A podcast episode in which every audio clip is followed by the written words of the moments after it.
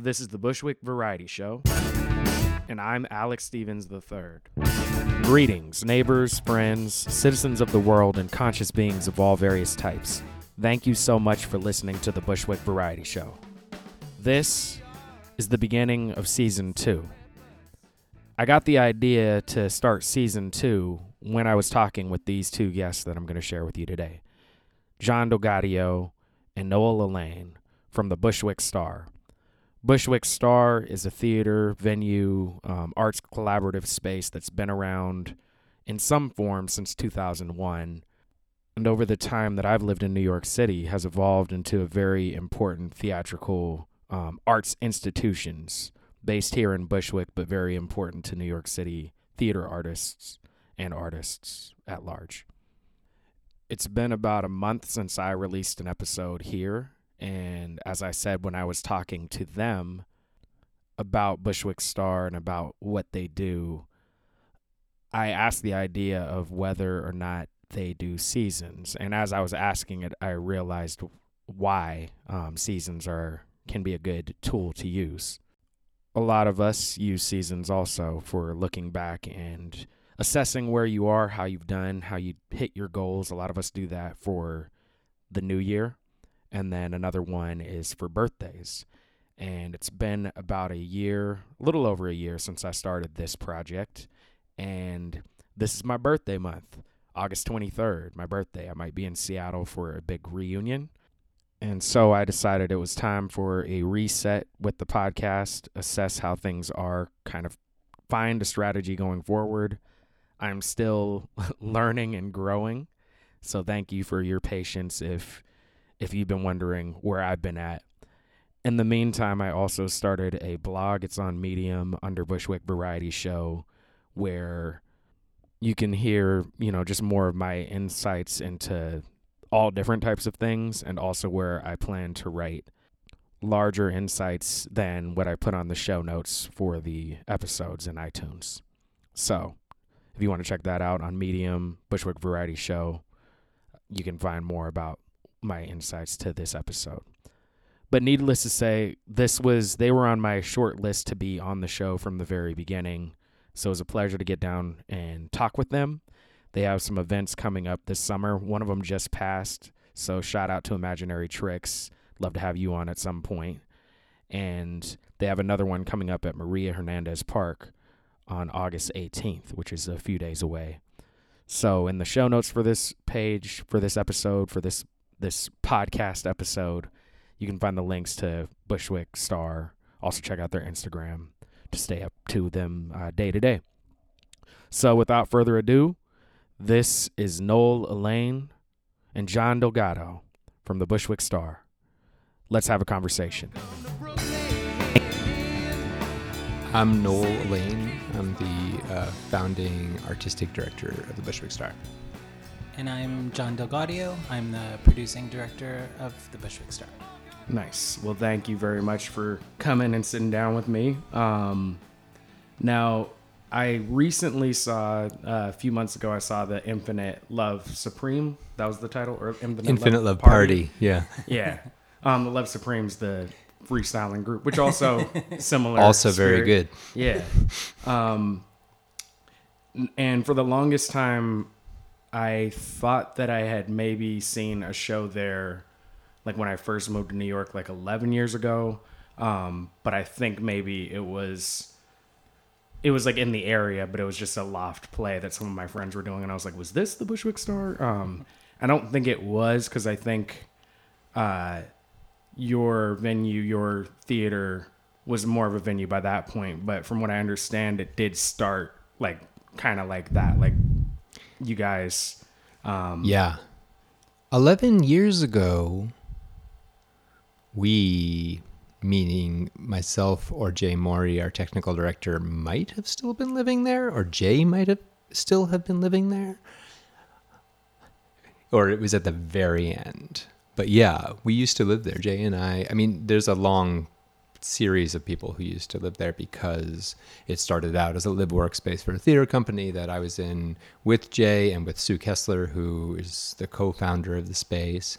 We were all um, we all went to college together, and we all were part of a theater company with a bunch of other people from um, our undergrad, and that company is what first started using that space, and it became a live workspace for the company and then as the company kind of dissolved over a few years, um, it it was a lucky thing because because people were living there, we maintained um, the you know possession of the space until um, we were ready to kind of do something else with it, and that happened. That corresponded with myself moving in there in 2006 and um, I was finishing up my my graduate uh, uh, degree and was you know hungry for what was next. So that's when Sue and I started really talking about like what we could do with the space, and now that the company had kind of you know come to an end.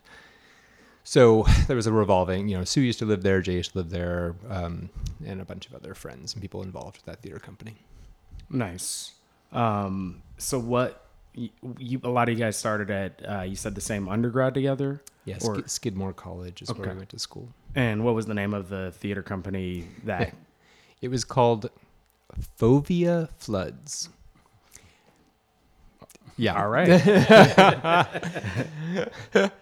Um and so what was kind of the mission going from that to when you and sue sat down and we're talking about what was next. How was Bushwick Starr born, and kind of what was the mission in the beginning? Yeah, there was um, a number of. I feel like when Sue or myself tell the story, I've become aware over the years that we had these kind of parallel, you know, experiences that were both moving in the same direction in a lot of ways. Because Sue had been living in the space, then had moved upstairs, so in the same building, but um, at that time, that third floor of our building was still one big factory floor, and there was one apartment kind of in the corner. And Sue moved up into that apartment. And but she had been thinking about what else to do with the space, and it was set up like a theater at that point. The, the company had kind of set it up as a as a little black box. Um, and then when I moved in, um, like I said, I was finishing up. Um, I was at Juilliard, and I was finishing up my, you know, the drama program there. I was go- so I was in my going into my fourth year when I moved in, and um, uh, I was looking down to the end of that year, knowing that I was going to be leaving this place where I had spent all my time for four years, and that company that before that I had really like been my kind of artistic home um, that community had spread out and people had moved away and started new careers and things like that. And um, uh, I uh, was hungry for a place to start a new artistic community and looking at the being in the space every day and of course you know i moved in there i started to kind of fix it up and you know um, i was a little disorganized and kind of crazy in there so i started to you know um, make it more habitable and then also look at it and be like, oh, that we could start to have events here, things like that. Um, I started having, you know, doing something called Sunday dinner where I'd be like, uh, we're uh, come over, you know, like if you want to come over on Sunday, like, I'm going to be there cooking, bring something. It's like a potluck and just, we'll just hang out like, and anyone can come. And, um, and was just telling friends that. So, you know, we'd have these little kind of community sit downs and talk about like dreams for the space and things like that. And so the things that were coming up were just like, we're just daydreaming about it, you know, concerts or um, salons or, you know, parties or, but, but things with other artists, like where people could really like share work and brainstorm. So we just started telling people, um, early in 2007 that we had a space, and if they wanted to uh, use it, they could. And um, we were renting it for something like you know five bucks an hour or something really cheap, and uh, just to see what would happen. And then um, things just kind of started to snowball once people started to use it. You know, word was getting around. We also um, were part of Arts in Bushwick that year. So this is 2007, that fall, um, and and that was. Uh, you know, we had a big party and concert there, and we Yeah. had an artist who was a performance artist who was showing stuff during the day, and that was really fun. More people were coming to the space, and it just started to grow very quickly. So the next two years became this test for us to understand what it was to run a space.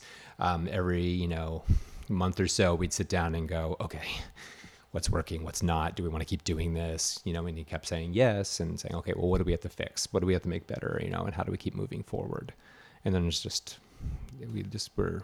Uh, you know, kept expanding from from there until after about two years, we decided let's start um, programming the space, not just renting it out, um, or you know, working with people that that are you know, the rentals became a little bit like a curated rental, but um, there was still just to you know keep uh, money coming in. We were renting to whoever wanted to use it for performances, and uh, at a certain point, I really wanted to take control of um, the content of the space. If someone came to the Bushwick Starr, I wanted them, I wanted to feel confident at least that they were seeing something that I felt really proud of. And I felt like this is worth seeing, even if it's not your cup of tea, like this is worth coming here to see.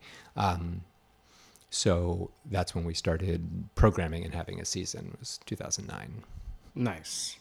Um, and how did you go about programming that first season? Um, then we- we'll start there, and then we'll kind of come and talk about the present. We don't have to go through the full chrono. Yeah, chrono- you don't want to hear all that. But uh, I would. I am interested in hearing kind of what the philosophy was about programming then, and then I guess we can kind of jump to from there, yeah. kind of what the mission is now. Um, yeah, yeah.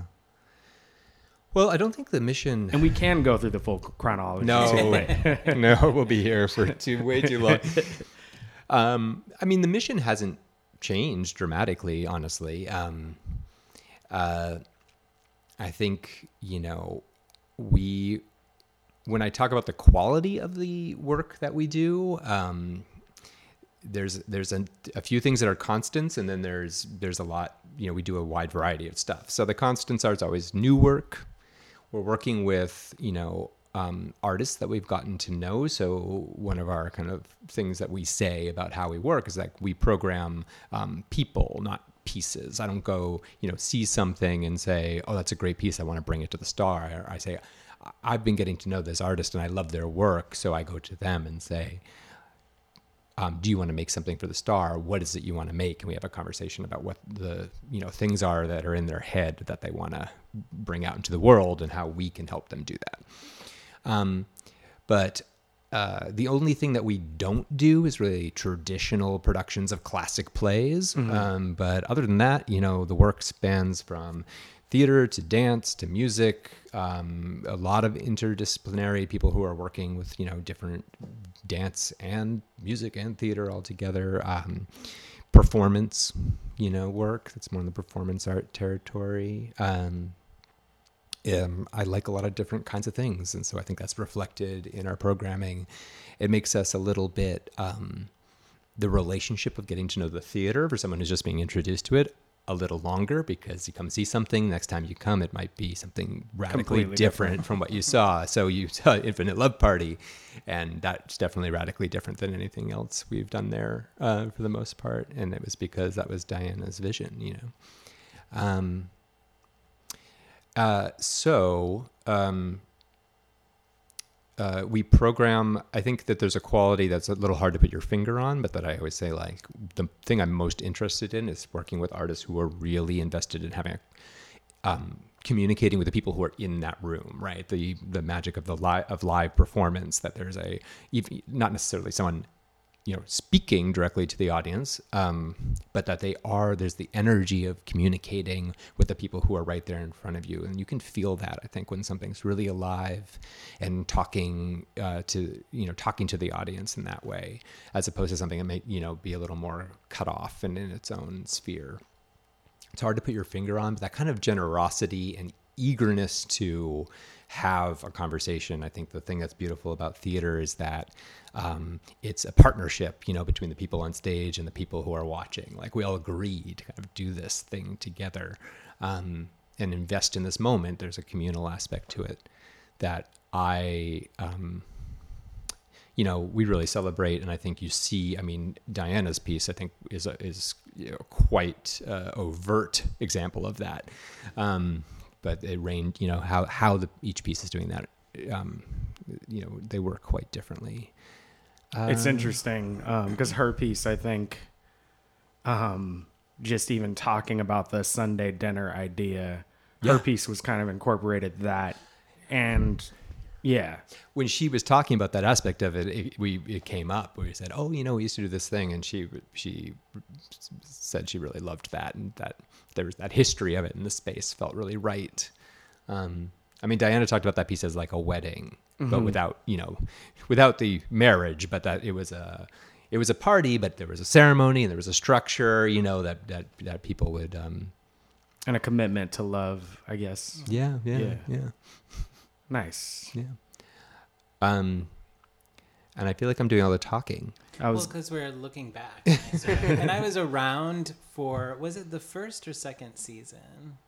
I can't that uh, we did like a Tennessee Williams First season. Okay, so I was there for the first season when I was just working other theater gigs, and then now this is my, uh, I guess this is going to be my fourth Yeah. uh, season coming up as sort of like a the producing director. So John worked as an independent producer on a number of projects with us over the years. Is why we, you know, knew each other so well before. got you. So Yeah. how did you start doing that? Um, and in the general, or however you want to take that. Yeah, I mean, I uh, the quick story, or maybe not so quick, is I worked in theater. I wasn't finding theater that I actually like felt like I was working with kindred spirits. So I left theater for a while and just sort of recalibrated my life and tried to. Um, you know, was working for various charities and nonprofits, and then just sort of felt that little gap in my heart, and then really just started going to see more stuff because I feel like I just needed to develop my eye a little bit. And that's when I fell into kind of producing, sort of as just by coincidence. Um, I like having that opportunity to do big picture thinking within artists and to help lift them up uh, to what- whatever excites them at that time. And, you know, and have done some kind of collaborative work, but would not call myself a, a generative artist in that respect. Um, and then, you know, I found that producing can really be, you know, tailored to sort of what the experience is, you know, and people have different ideas of what a producer does. But for me, it's, uh, you know, primarily to kind of, you know, be the cheerleader for an artist and to like do all the things to free them up. So then when they come to that point of developing and rehearsing, they feel that they're free to do that and that uh, a team of us is shouldering everything else to ensure like their success. And by success, I mean what they see on that stage in the room was what they envisioned, regardless of critical box office, etc. success. Um, and so when I came to the Star, it was a moment of growth for them. And having known Noel and Sue over the years, I feel like we're able to sort of envision a very organic growth uh, that could really capitalize on the reputation and the caliber of artists and the work that Noel and Sue had been doing in the neighborhood because there's also sort of a, a parallel trajectory here of investing in the neighborhood and recognizing uh, the cultural history and legacy and where we could learn from that and then fill in as we met partners who identified needs, whether that be at a community board meeting or through some early after school work that Noel was doing. Um, and so now we're at kind of this really exciting juncture where we have these deeper partnerships and we have invested, I would like to say, you know, in the neighborhood and gotten to know our elected officials and local businesses and sort of the the players of sort of um, you know, generationally older Bushwick and sort of newer residents who want to invest in that dialogue. And so it's exciting now to sort of see where those two kind of parallel lines are are intersecting and we're really trying to make a conscious decision to to mesh them together uh, a little more as we grow and have the resources and staff to be able to invest more there.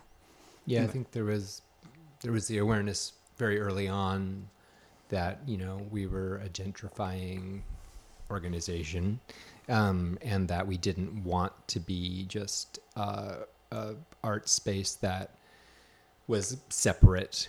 I think you know you see that a lot in the neighborhood right now. This the kind of almost segregation of spaces, wh- who goes where, and uh, so that's a long uh, saga as well. How that those programs and initiatives have um, evolved over the years, and but it, it has grown quite a bit in this past year, especially actually, and um, we're really excited about where it's at. And that is the yeah, it's long term vision is hopefully that you know as we continue to work in another ten years, the theater is really a, a, a space where um, everyone who lives in the neighborhood goes.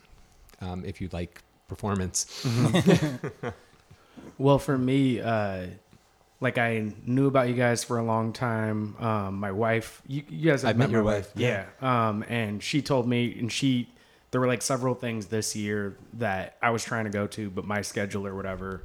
And then finally, like the Infinite Love Party, which was really nice for me, is um, there were people from all different um, aspects of like the theater world, um, music world, um, and just people from living in Bushwick for a long time that I all saw together at that party, and it was very inclusive.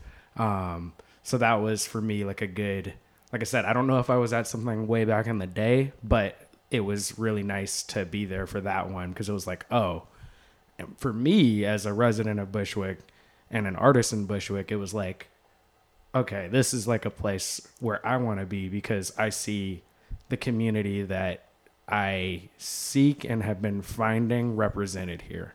Yeah. Um, so good job. Thanks.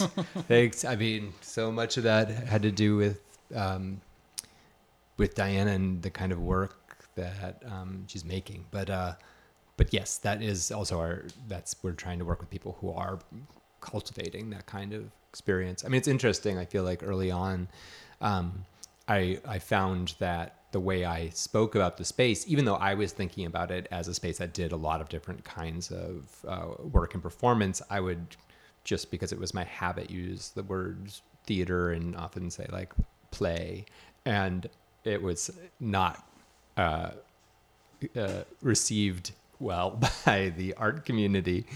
Yeah, I'd say that even people I knew, you know, like, oh, you should come see this cool play at the at the theater, and they'd kind of look at me like, yeah, I probably won't.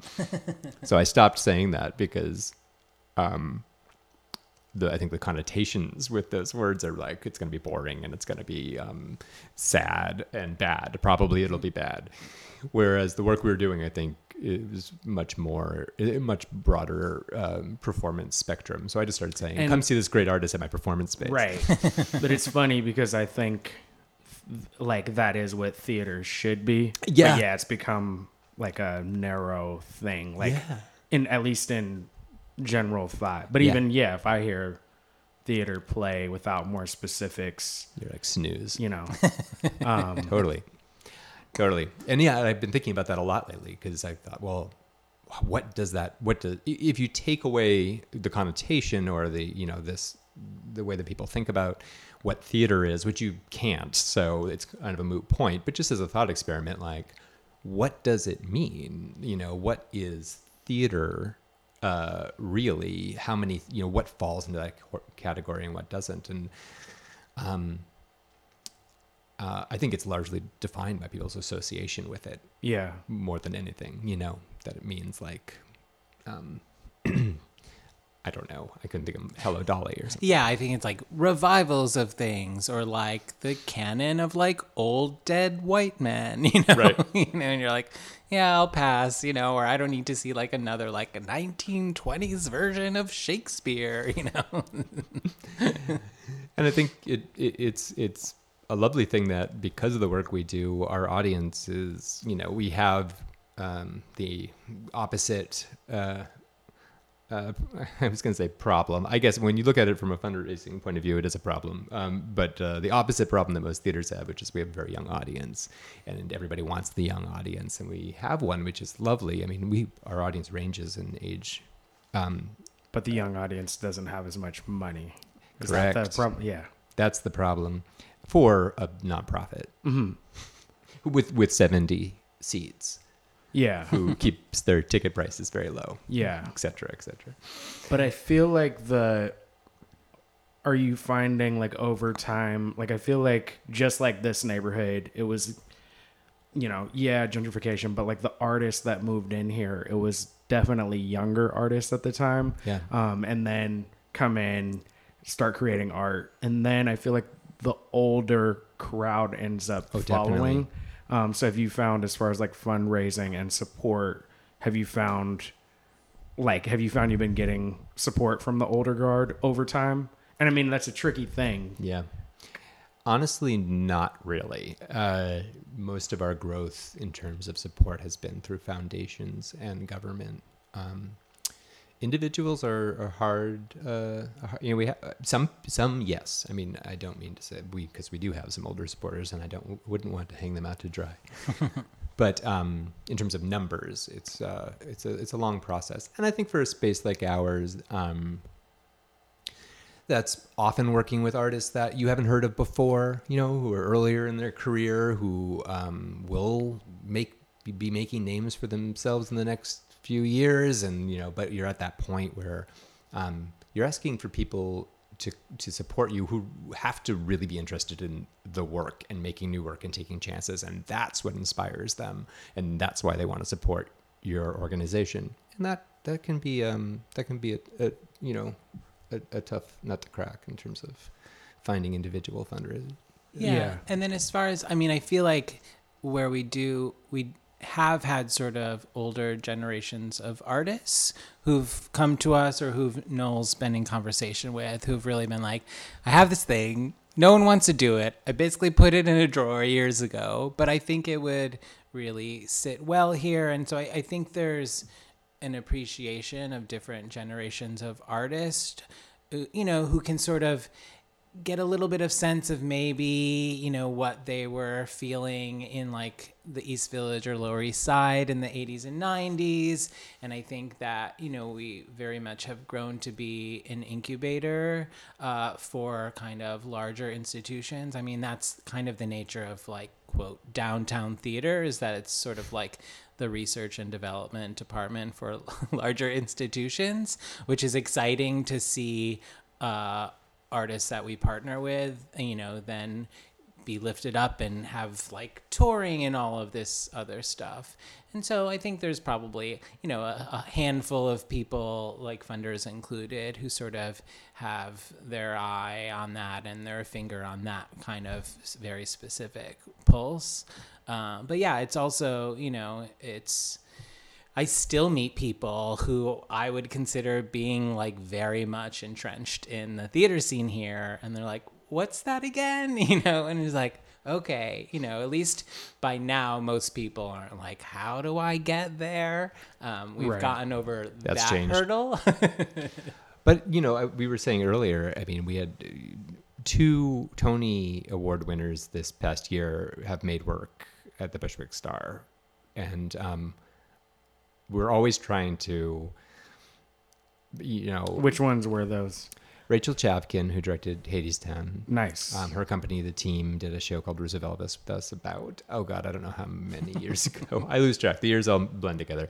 And then Daniel Fish, uh, who directed Oklahoma, uh, this new kind of you know, it's a this Yeah, new take yeah. on it. Yeah, have you seen? Did you see? i haven't seen it uh It's kind of amazing. i've heard of yeah Yeah, he did a piece with us um, also. sometime in the past in the in our in the last 10 years um, so you know we try to um, help you know i think when we're talking to people about what the space does try to frame it in that way to be like we are investing in a lot of new work and people who we think are really exciting voices and and really you know really um, uh, incredible artists and they will you know some of these people you will be hearing about in the future. Um, we hope all of them, but um, but that that is part of our of like what we do. That trajectory, you know, that we're the artists we support are also now.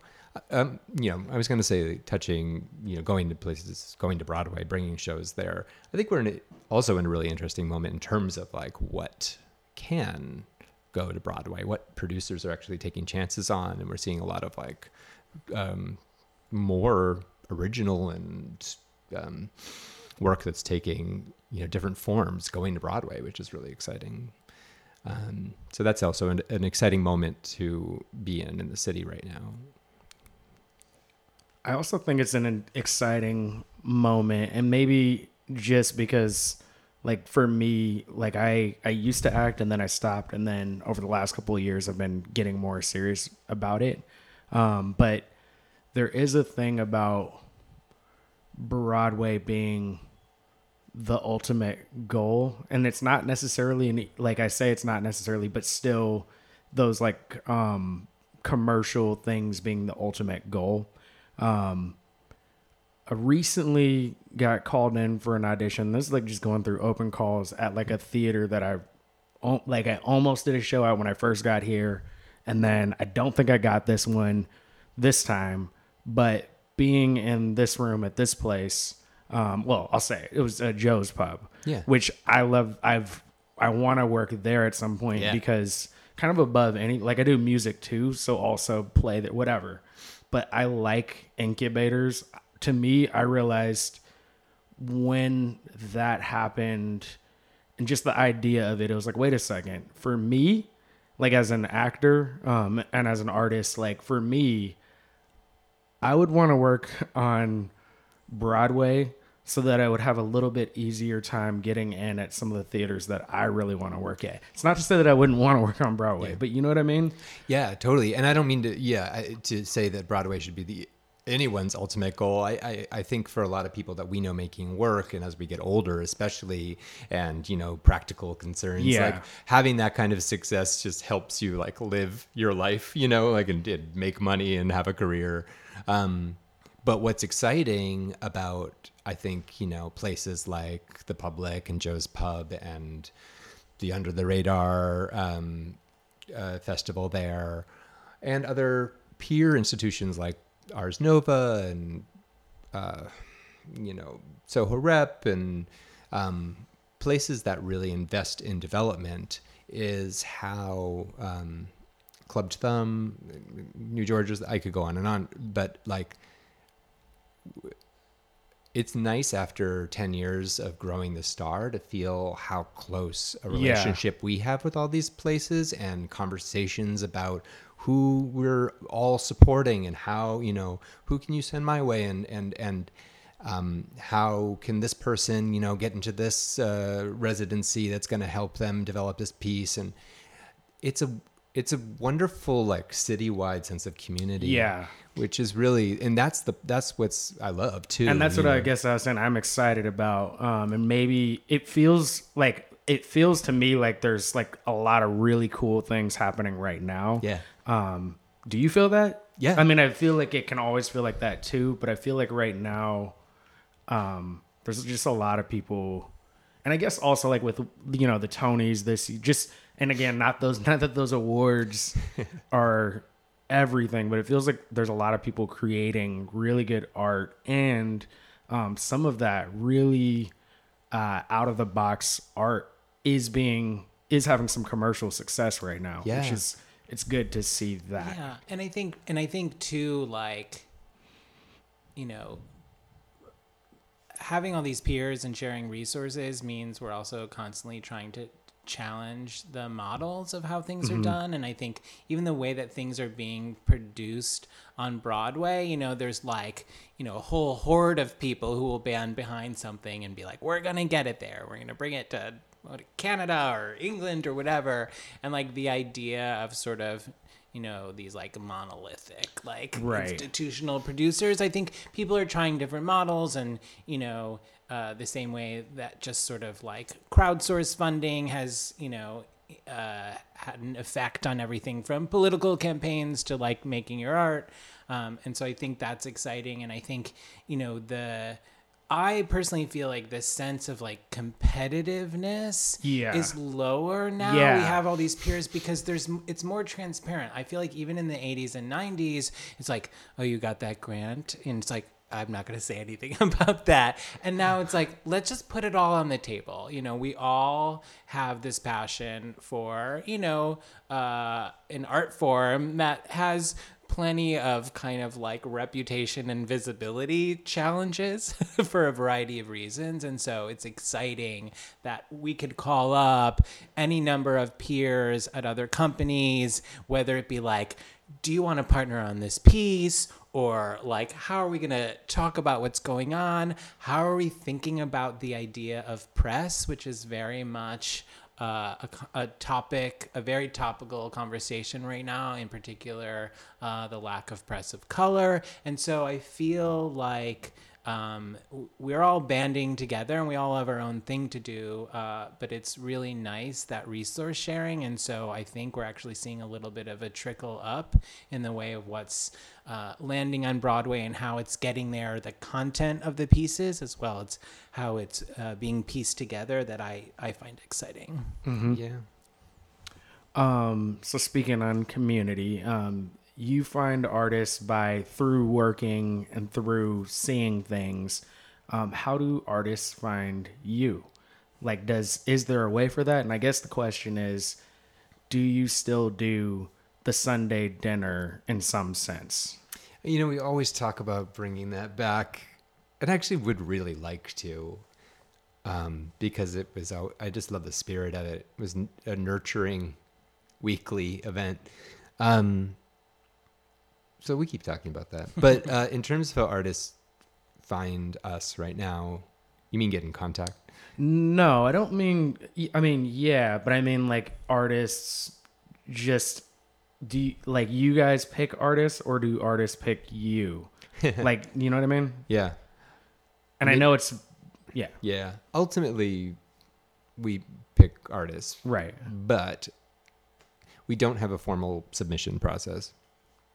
Right now, it's still um, getting to know people by seeing their work and having conversations. So, people, you know, I mean, half of my um, day is spent responding uh, or trying to respond to all the invitations and things to pieces um, and trying to make judgments about what uh, you know there's only seven days in the week so i have to make some you know choices about like this is what i can make this is what i can't um but it's really just that right now it's just you know hitting the pavement and uh, seeing work and then having converse sitting down And I guess people. let me also expand that to like not just actors or playwrights, but like other people, younger people, whatever, but people that Mm-hmm. yeah. want to work in theater or work in a art space in some form who want to collaborate.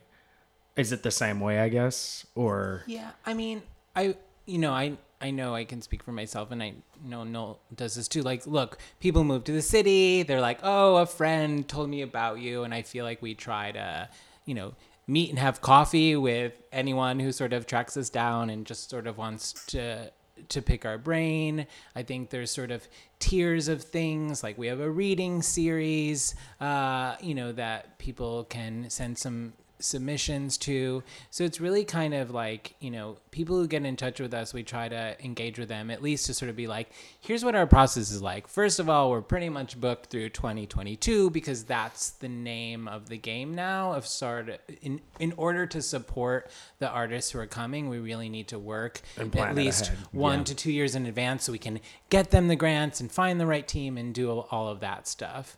Um, and then it really is like invite us to stuff, keep inviting us to stuff. You know, we have a, a small team, including the reading series uh, co-curators. So when like Noel runs out of his seven days of the week, you know, some of us can sort of fan out and see what's going there and sort of be like, you should have a further conversation with people.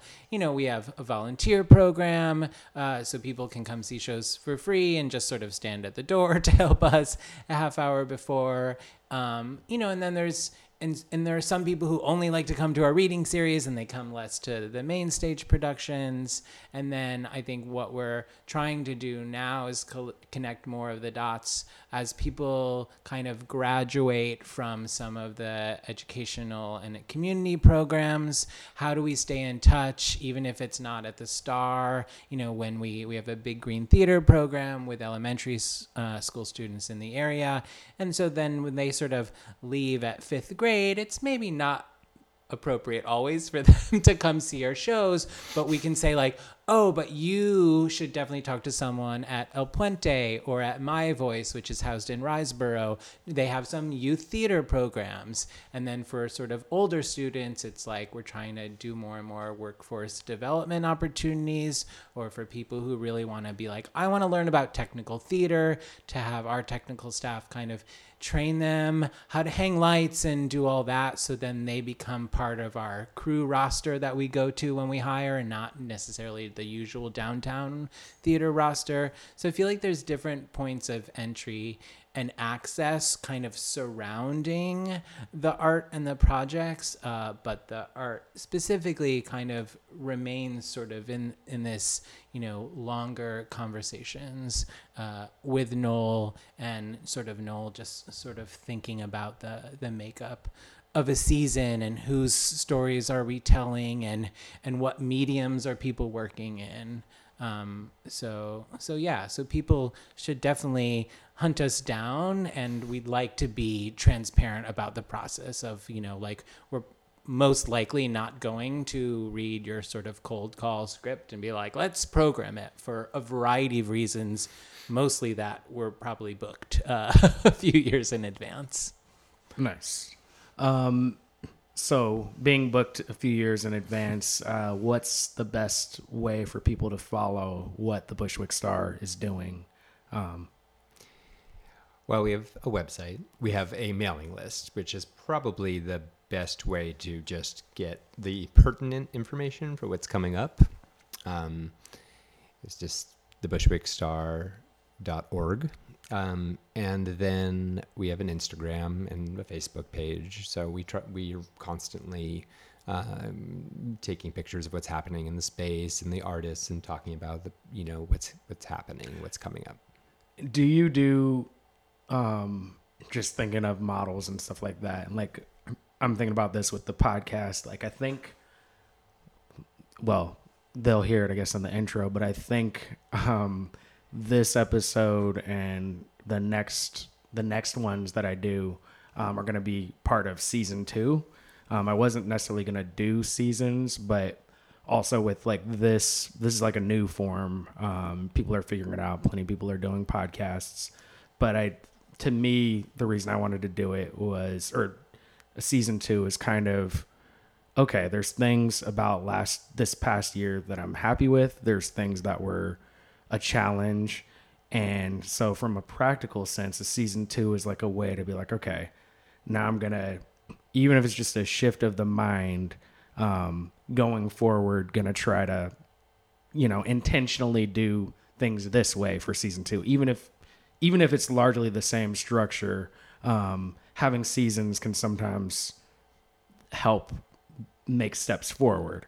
So in that sense, we feel that way. Do you uh, do you do the true? Because I was just wondering, like you know, you could just you could just plot things ahead, like without having the season frame. But on the other hand, I can see the season frame being useful for the, that for like the organization of the mind and you know I guess the question is: Is there a 2019 to 2020 season, or like what's the yes next there is, season coming and it's up? actually the artists are now listed on our website and everywhere else, um, and that starts in uh, September, and we our seasons run September through June, essentially middle of June is usually when the last show closes. And uh, and yeah, I find that it's funny. I was just saying this to my wife uh, the other day when we were talking about, or maybe it was this morning, so long ago. Uh, I was saying we just you know took our little summer break to get out of town. I, I, I was saying I feel like when we come back, like that's really when the next year starts Mm-hmm. because we just got through our whole season and we got you know our little break to like reset, and now the new season has started and there's this moment of like what is the character of this season that we're now plunging into have shed you know really finished completed the last one and that there's this shift and um, so i definitely feel that it helps and, and we have all these you know i mean running a staff now we have been having our conversations with our staff about what our goals are for this year and what we learned last year and what we need to change. So i think that structure really helps uh, not only organize you know my mind about the um, the you know kind of artistic makeup of the season, but also just the organization needs a structure with wi- within which to plan for the future and uh, know uh, we tried this this year and how'd it go, you know, and and um, be able to tell the difference. You need that kind of rubric. Yeah, yeah. But it's funny we were talking about artistically in terms of the seasons. There is not, uh, there's never a plan to say, you know, there's no theme for each Right. season. There's no kind of, you know, uh, there's really not an organizing principle. It's uh, a vari- It's more about a variety of artists and um, making different kinds of work and from different kinds of backgrounds and really like coming up with a really, you know, uh, diverse group of people in one season. However, I notice, I feel like each year, and I think this is just how people um, respond to, you know, the zeitgeist, like whatever's in the air, you see themes Right. that you can track and go, oh, wow, this, like last year was a lot about identity and memory. And that was kind of, you know, really in the forefront through each piece that we did in different ways. So that's interesting because that's not a planned thing, but that generally does. You you can see that happen. I think it's just people responding to the world. Yeah. Um, and so in the summer, is the theater dark, or are there like one-off events? There's a couple one-off events, but mostly it's um, the artists who are in the season uh, coming up have residency time Gotcha. to like just mm, Yeah. do some work, Mhm. get in the space and try some things out. We have a park, uh, a, a show that, or it's a whole event that we do in collaboration with uh, Oye Group, which is Modesto Flaco Jimenez's company. So we partner to do a summer arts festival, which will be on August 18th in Maria Hernandez Park. Okay. It's free. There's lots of like activities throughout the afternoon for kids, and then there's um, Is that? Can people find links to that on your website? Yeah, it's Yeah. sort of we'll be releasing kind of the roster of artists soon, but there's definitely some basic information up there, and we've been sort of uh, plugging it in our weekly e blast as well. Um, yeah, and then the, the summer residencies are just part of, you know, probably going back to just the core of what Noel and Sue were doing as far as giving time and space for the development of work. I think uh, there was definitely a conscious decision in the company's history uh, to sort of be like, you know what, rentals, th- that's a totally different business model. And yes, it might bring in some extra earned income, but what these generative artists are craving is not to be locked into like you know just come in a week before your show tech Right. it and go so to have these different touch points along the way definitely this summer but more and more it's kind of like we'll let you know when a show is running there's space there if you want to you know come and write or test out an idea or do some casting or you know jam with some musicians to test some ideas out. So that's I think what's really exciting and what our artists are responding to is being able to have that runway is, you know, surprisingly unique kind of in the landscape because a lot of it is just sort of like there's this finite slot. Um, and so I think uh, when that decision was made, uh, it just sort of deepened the partnerships and the work.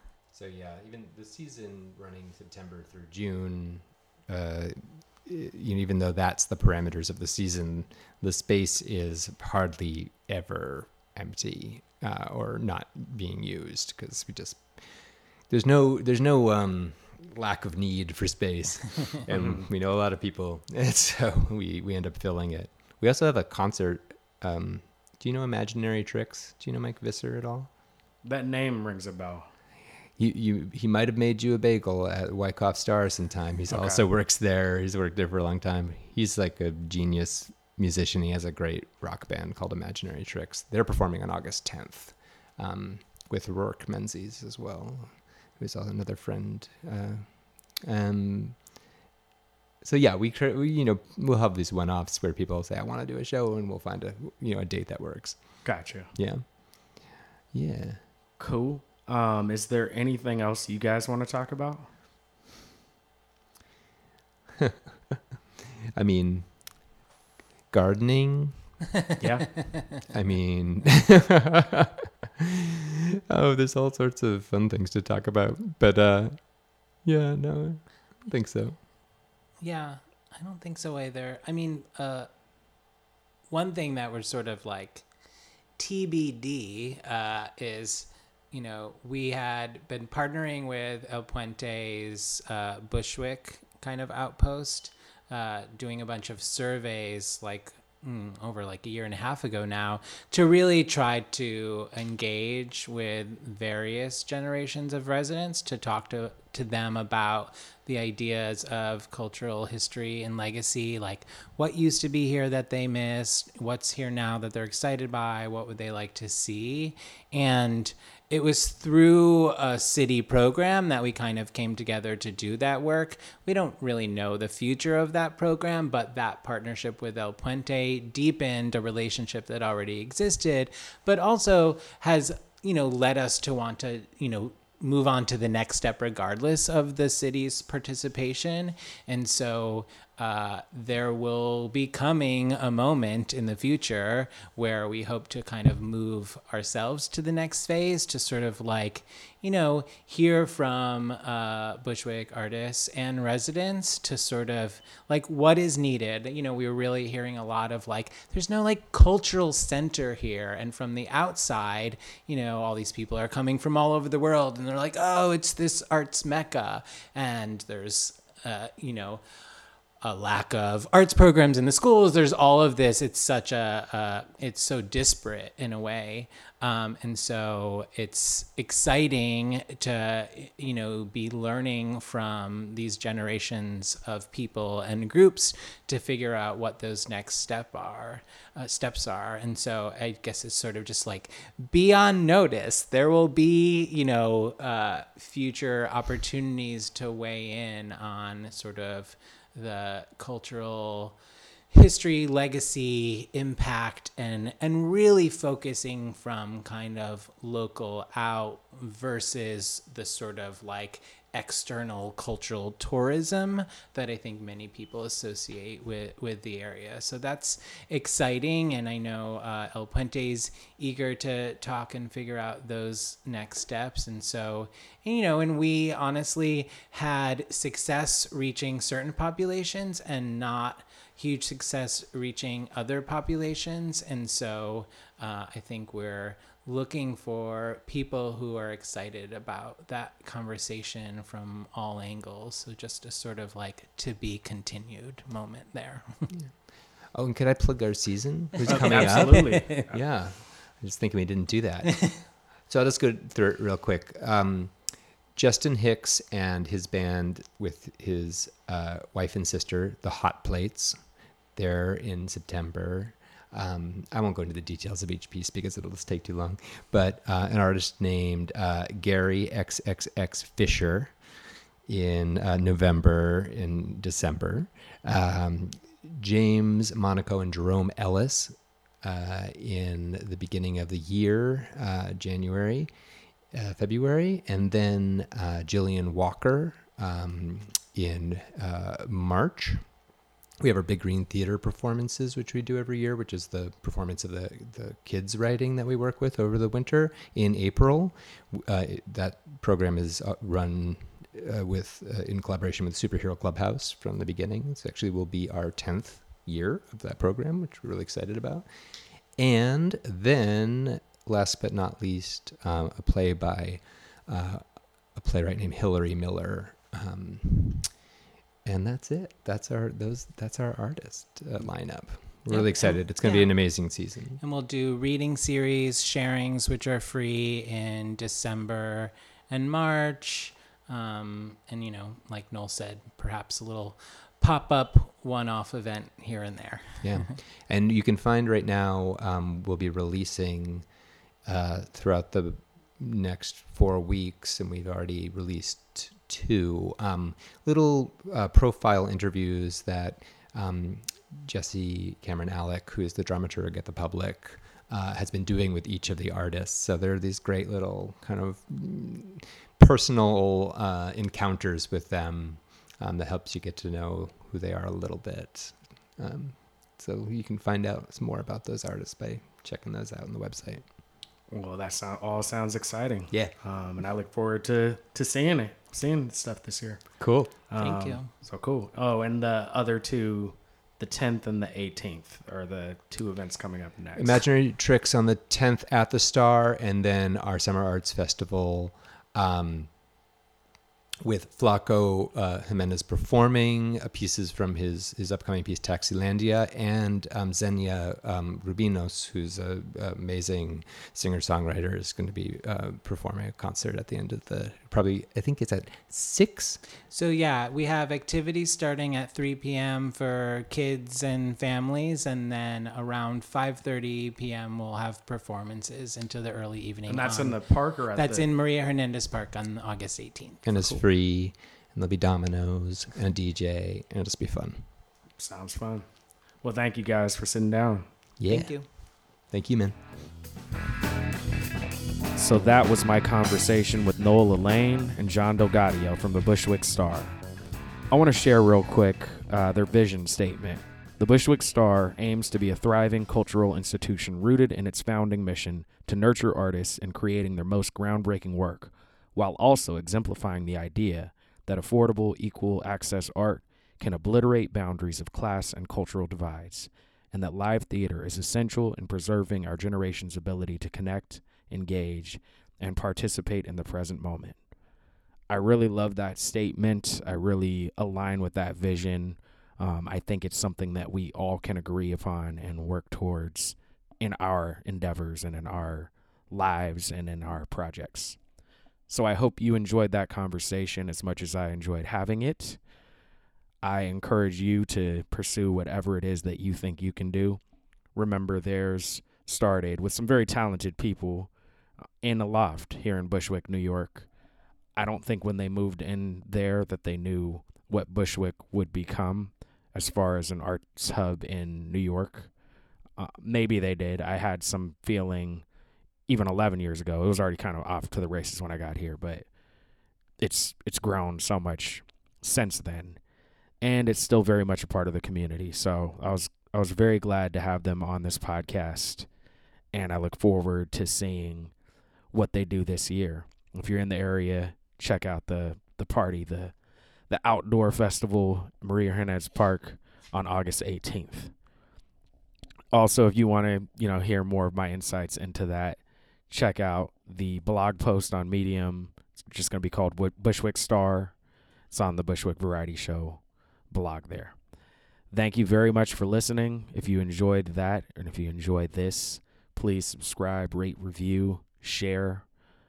Uh, if you want anybody on here or you want to be on here, reach out on Instagram, reach out via the website, Facebook, however you choose. Thank you so much. Have a good day. Peace.